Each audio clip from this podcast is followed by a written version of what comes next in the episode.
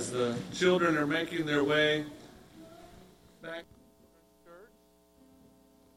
Just want to say again, Happy Mother's Day to everyone.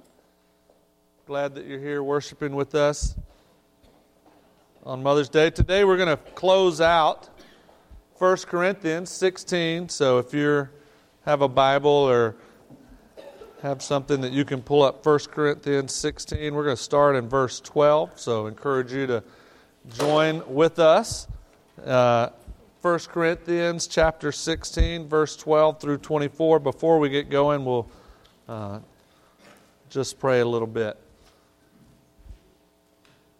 Let's go to the Lord in prayer. Lord, we just thank you for the opportunity to open your word together with our brothers and sisters.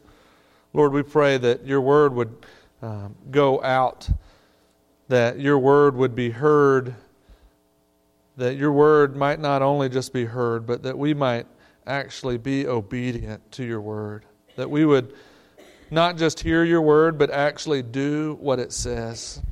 As we look at 1 Corinthians 16, Paul is writing his final instructions to the church at Corinth and imploring them to live out their lives generously with one another, not just in material things, but in life, in loving one another, in caring for one another, in teaching one another, in training one another. God, would you help us to hear your word today and not just let it affect us, but let us go and share it and change the world with it.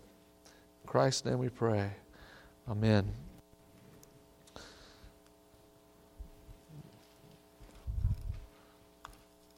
I have a couple sticky notes here I'm just going to take out.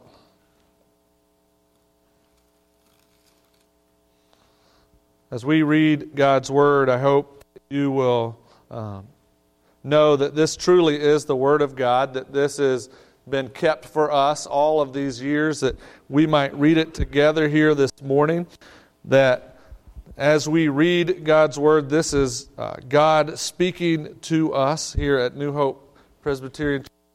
And the encouragement that we receive is to edify our souls, to encourage our hearts that we might be moved to action, that we would actually uh, do words say, that we would be obedient to the scriptures in our thoughts, in our words. So hear the word of the Lord this morning.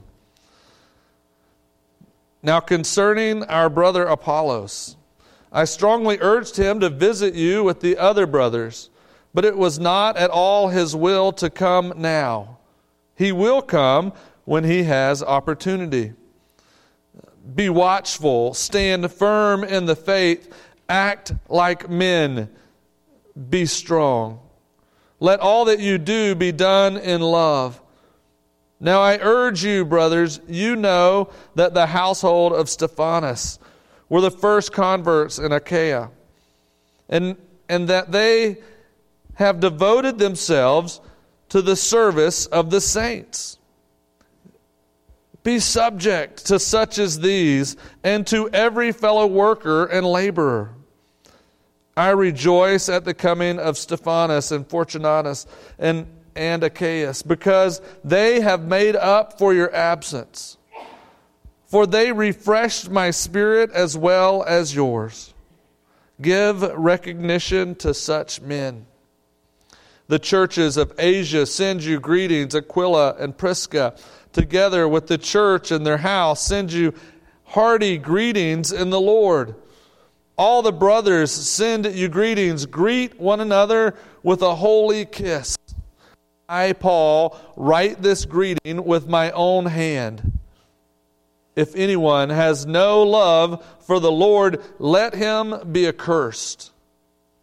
Our Lord come. The grace of the Lord Jesus be with you. My love be with you all in Christ Jesus. Amen. Well, blessed be the reading of God's Word. As we look at this passage today, I really uh, think that Paul is encouraging us to remember some truly important truths about who he is, where the church is, and what the church is supposed to be doing. I think Paul wants to leave us eager to accomplish the mission of God. Paul is eager to see that the mission that God has called him on succeeds. Paul continues to uh, press upon the church three very important things that he wants them to know. You see this in his writing over and over and over again. And we see it again here today. You may be like, oh, yeah, I knew that. I hope so. Now I want you to do it. There's a big difference, church. Listen to what Paul says. He's saying, I want you to learn to love the Lord with ferocity. That's what we're going to see today. He wants us to learn to love God uh, with every part and every fiber that we have. He wants us to love the people that God has put into our lives.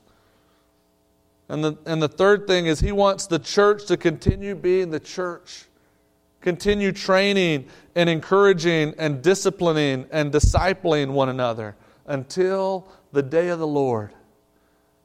That's what Jesus said, isn't it? When they said, What's the greatest commandment? And he said, Well, there's really two. Love the Lord your God with all of your heart. The second is like it. Love your neighbor like yourself. How do you do that? How do you love somebody with everything that you have? How do you love the Lord with everything that you have? God has set in motion His church to accomplish both of those tasks.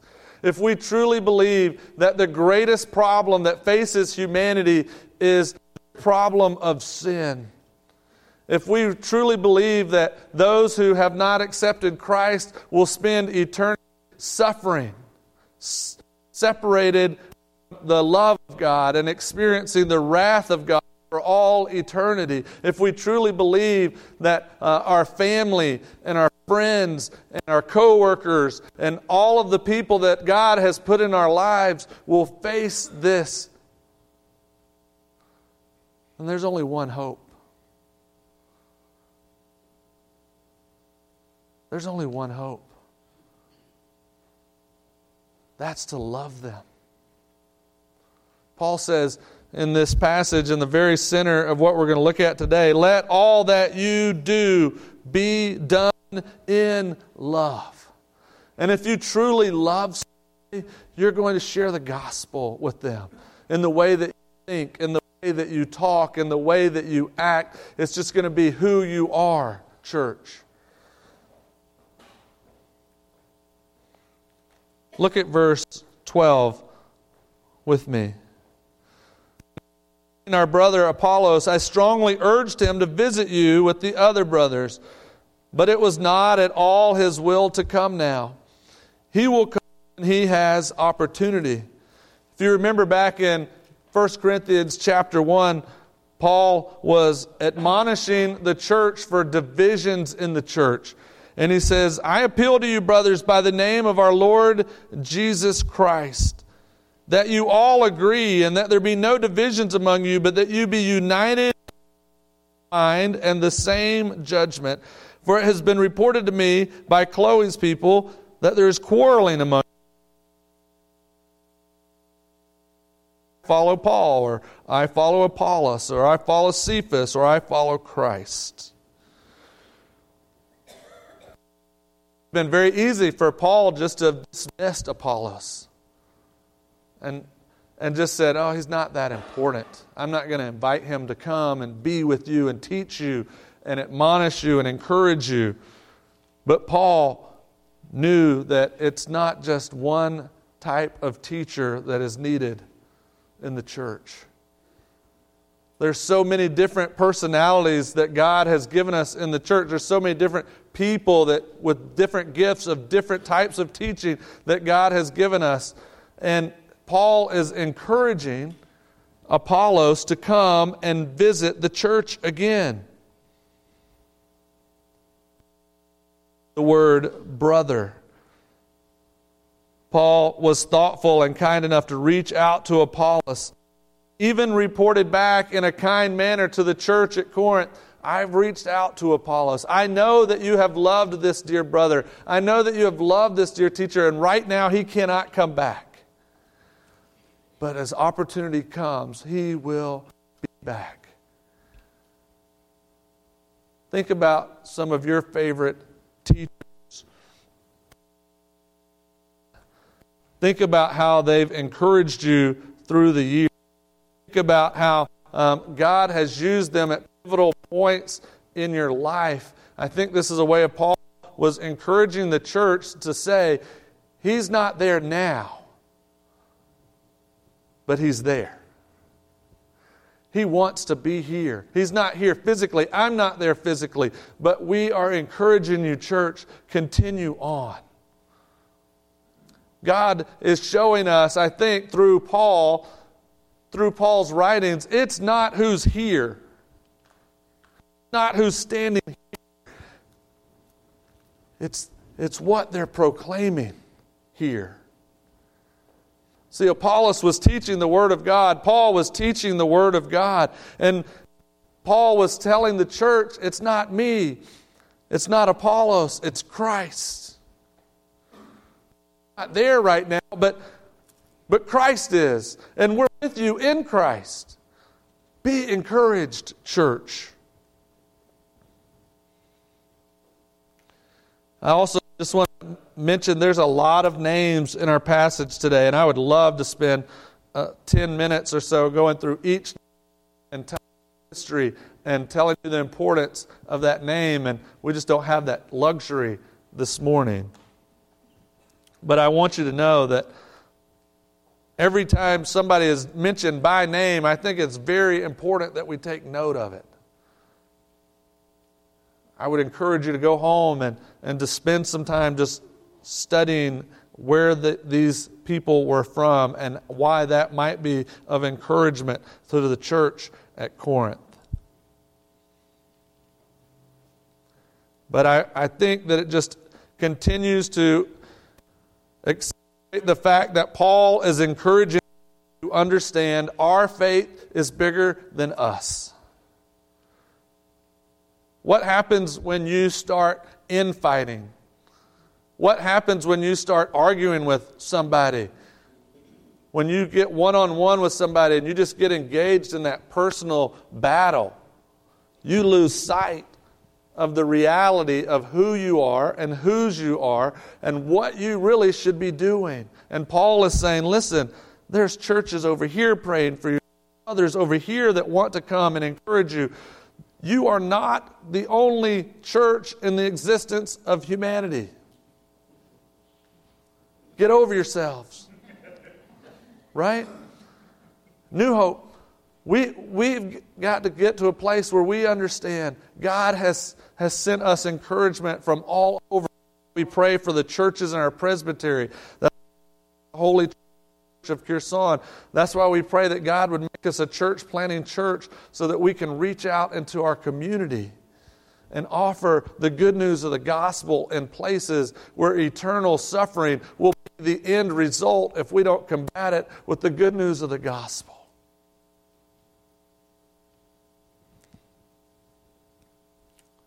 Look at what he says in verse 13. Be watchful. Stand firm in the faith. Act like men. Be strong. Let all that you do be done in love. Now, we could take that verse and preach a pretty macho sermon here on Mother's Day. But in studying this, I really don't think Paul is uh, being a male chauvinist. I don't think that he is um, really talking about uh, you've got to be a strong man, you've got to be uh, fit, you've got to be um, tough. I don't think those are the implications that he's wanting us to see. Paul is exhorting the church to be watchful, to stand firm in the faith. He, he finishes it with, Let all that you do be done. Got a couple questions. Well, how did God love us? How does Jesus love us right now? I think that's the kind of love Paul is referring to, not the romantic uh, love that we've created in America through movies and, and TV shows and the insanity of feelings, but a love that is a, a, a fiercely obedient type of love. A love that shows a, a conviction of doing something no matter what the cost is, kind of love. I think the Bible says, Greater love has no man than that who lays down his life for his friends. That kind of love. You see, a, a love that is living obediently in a falling world, a love that shows how to die heroically in innocence, a love that says, I'm willing to die and be resurrected from the dead. I'm willing to ascend into heaven and rule and reign for all things to come to pass. A love that is just like 1 Corinthians 13. Do you remember that? From a few weeks back, maybe a few months.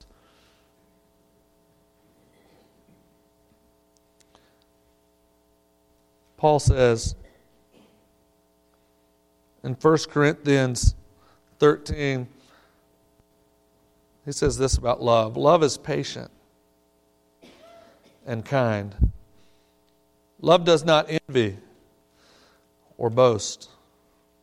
It's not arrogant or rude. Does not insist on its own way. It's not irritable or resentful. Does not rejoice at wrongdoing, but rejoices with the truth. Love bears all things, believes all things, hopes all things, endures all things. Love never ends. That's the good news, church. Love never ends. God has so loved the world that he gave his only begotten Son. Walk with me through verse 13. What's the first two words say? Be be watchful.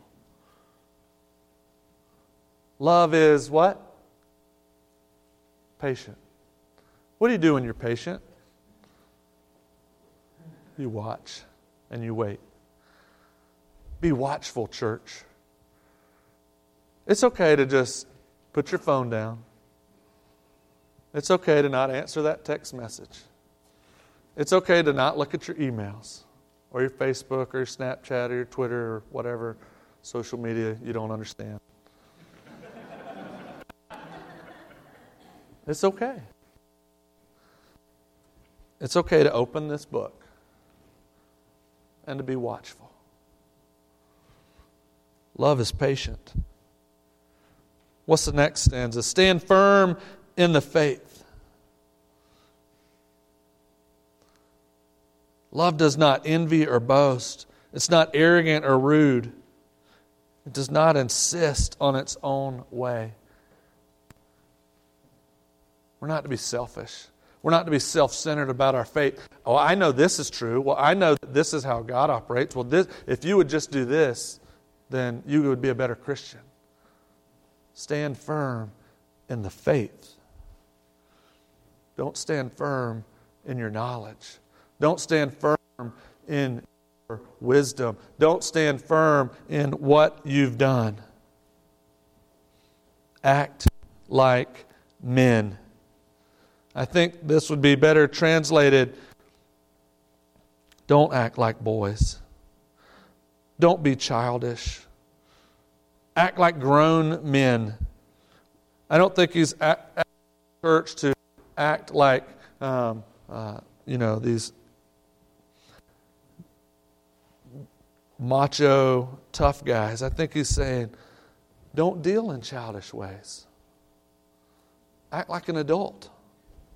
He encourages us to be watchful, to stand firm, be watchful how we think and how we speak. To be strong really isn't muscle strong, but it's strong in our position, strong in understanding I know who the Lord is. I know what the Lord's done. I know what the Lord is doing and what He's promised to do. And that takes strength when you're living in a fallen world when there's sin combating you on every angle, when the devil is prowling like a lion, ready to devour you, you must stand firm in the Word of God.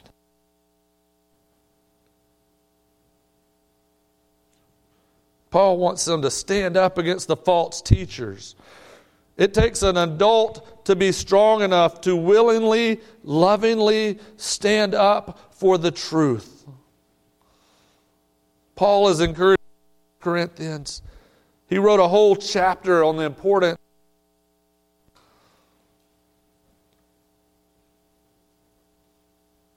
act like men means we don't seek our own way. We're not childish. We're seeking God's way. When he says to be strong, he's saying don't be irritable or resentful. That's easy to do, church. How easy is it just to give in to your desire to slander someone or to talk rudely about them or to doubt them or question their ethics or their morals or to just totally put them out? We do it every day. How do we combat? Realistically, we must be strong in who the Lord is. We must understand that the Lord will judge them, not us.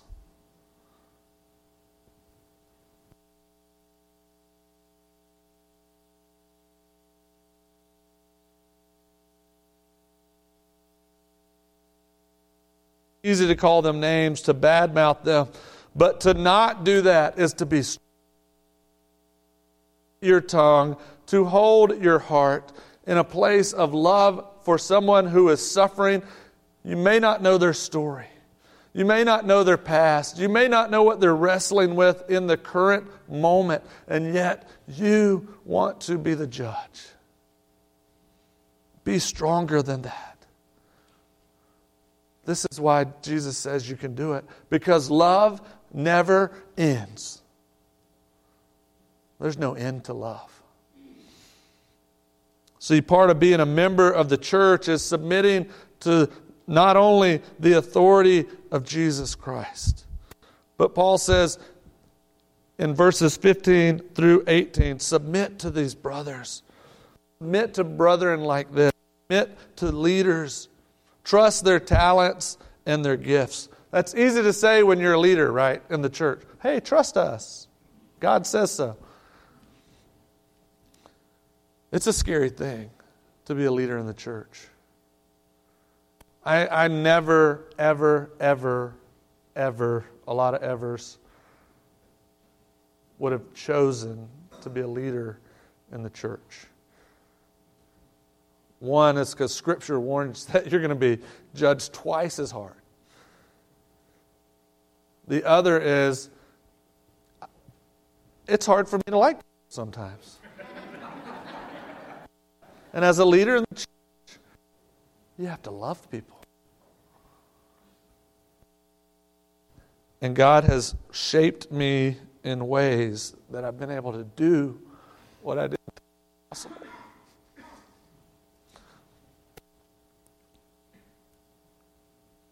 Because love never end. I'm able to submit to my brothers in the Lord.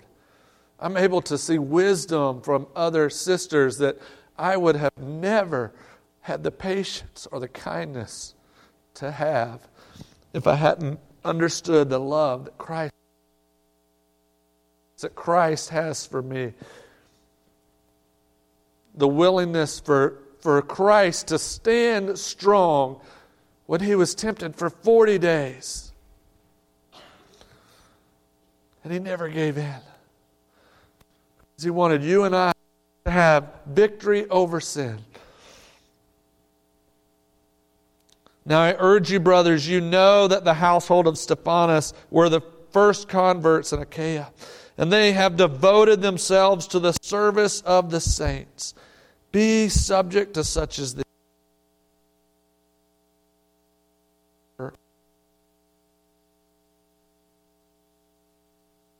Because they have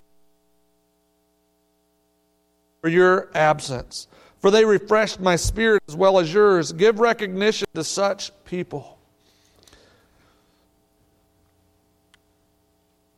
It's the church being the church, admitting to one another, loving one another, understanding that we are all co laborers in Christ. Paul is reminding the church at Corinth you are not alone. Don't be the church alone. The churches of Asia send you greetings. Aquila and Prisca, together with the church in their house, send you hearty greetings in the Lord. All the brothers send you greetings. Greet one kiss. Don't be church alone. I think this is one of his uh, strongest messages to the church at Corinth is don't infight. Don't worry about all of these things that you're worrying about uh, there's a larger mission, there's a larger church at work, and you're a part of it. You're a vital part of it. Continue to be the church, whether you're at home, you're in the community. Continue to love one another with hearty greetings. I think that's one of the things I love about this church more than anything is when you see people, they love you. Our church is great at greeting one another heartily. the greeting with a, one another with a holy kiss um, was a cultural thing for them. People of the same greet one another with a holy kiss. It was their handshake, it was their hug, it was their high five, it was their fist bump, it was their oh, fill in the blank. It was just their way of saying, I'm so glad to see you. I'm so encouraged by you. How do we greet one another? How do we encourage one another? How one another? There's a, a, a tough application point that I'm going to throw at you this morning. Welcome those we don't know. Are we heartily greeting, heartily greeting those that we don't know? Are we just as anxious to give a handshake or a hug to that stranger that may just look different than us? Or that may just, I don't, I'm not going to go talk to that person first. We got to, church. We have to. We have to be the ones that extend the handshake, that extend the greeting. Here's why. Here's why we should, we should have, I should have so many people volunteering for nursery and children's church and teaching Sunday school. We have so many people in the church volunteering to do their part that I have to turn people away and say, No, I have too many. I have too many. We should have, we should have people's hearts swelled up to serve the Lord to such an extent that we literally have to say, You can't serve today. You're going to have to wait till next week. This is why. Think of the time when Paul was writing this. Think of the time in history when Paul was writing this letter. Do you remember Acts 18? If you're, if you're there, just look at it real quick.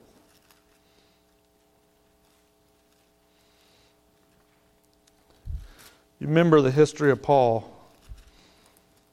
He was a persecutor. He was a killer of Christians. He drove people out of the church. In Acts 18, Paul came into the church not long after uh, all of his conversion. It says he got angry at the Jews in the synagogue, and he says, And, and now I will go on to the Gentiles.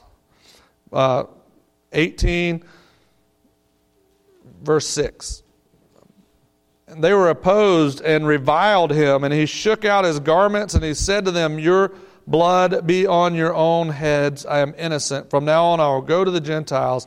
And he left there, and he went to the house of a man named uh, Titius Justus, a worshiper of God, and his house was next door to the synagogue. And Crispus, the ruler of the synagogue, believed in the Lord together with his entire household, and many of the Corinthians, hearing Paul, believed and were baptized. And then the Lord encouraged Paul, and he gave him this note. And the Lord said to Paul one night in a vision, Do not be afraid. But go on speaking and do not be silent, for I am with you, and no one will attack you to harm you, for I have many in this city who are my people. And he stayed a year and six months teaching the word of God among them. Paul's life was at stake. His very existence was at stake. He's in jail for a large portion of his life. Do you understand the importance of what he's trying to teach us? He's trying to show the church how do you serve God? How do you make fellowship real? How do you greet one another? How do you honor our Lord and Savior, Jesus Christ? How do we live the Christian life as we ought.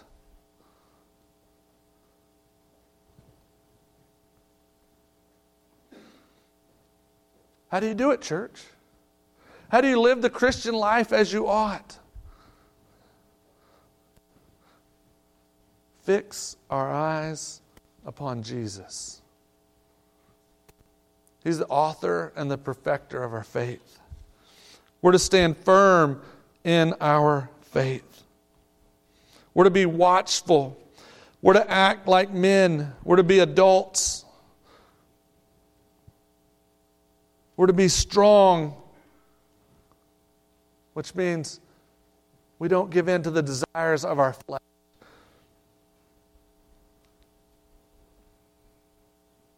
And we're to let what we do be done out of love Listen to how Paul ends this letter.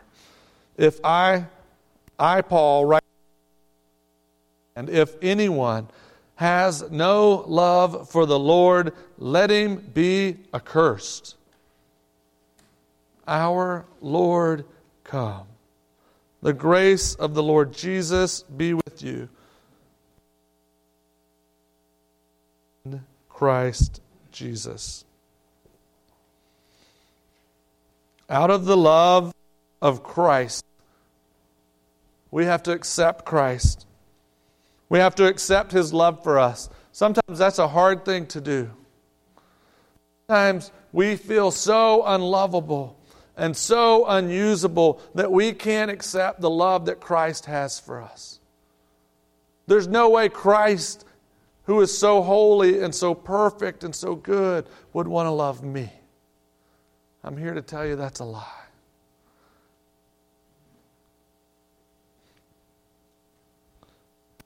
Paul says, if you have no love for the Lord, that you will be accursed. Don't believe the lie. Don't not. If you're here today, if you're sitting in here today, just not sure if, if God wants to love you, I'm here to tell you that He does. I'm here to tell you that uh, y- you can love Him back. The power of the Holy Spirit will allow that to happen. My prayer is that you could accept His love. Once we accept God's love, it's impossible not to love God. It's impossible not to love other people. It's impossible not to live in a way that becomes a follower of Jesus. But we need help. We need brothers and sisters who correct us. We need brothers and sisters who come alongside and train us and, and discipline us and, and encourage us and love on us. We're not alone in our journey. We're not a single church in our journey. We have a presbytery full of churches. We have a state full of churches. We have a nation. We have a world full of churches that are one in Christ. When we start thinking globally as the church, it's an amazing thought. That there's an amazing power there that the Holy Spirit can all churches at all times. Not just this church at this time. For God loved the world that he gave us Jesus. This is the type of love Paul has exemplified to us. This is the type of love he wants us to exemplify to one another. Love that is like Jesus. Jesus came to earth. He gave up everything and submitted himself to be sacrificed on a cross for you and for me. He bound the strong man to become the strong man. Jesus Christ laid down his life for you and for me. Willing to live that way for him. Let's pray. Lord, we just thank you for this day. I thank you for the opportunity to um, open your word. Lord, I pray that anything. Uh, that is not true, that is not profitable, would just be forgotten.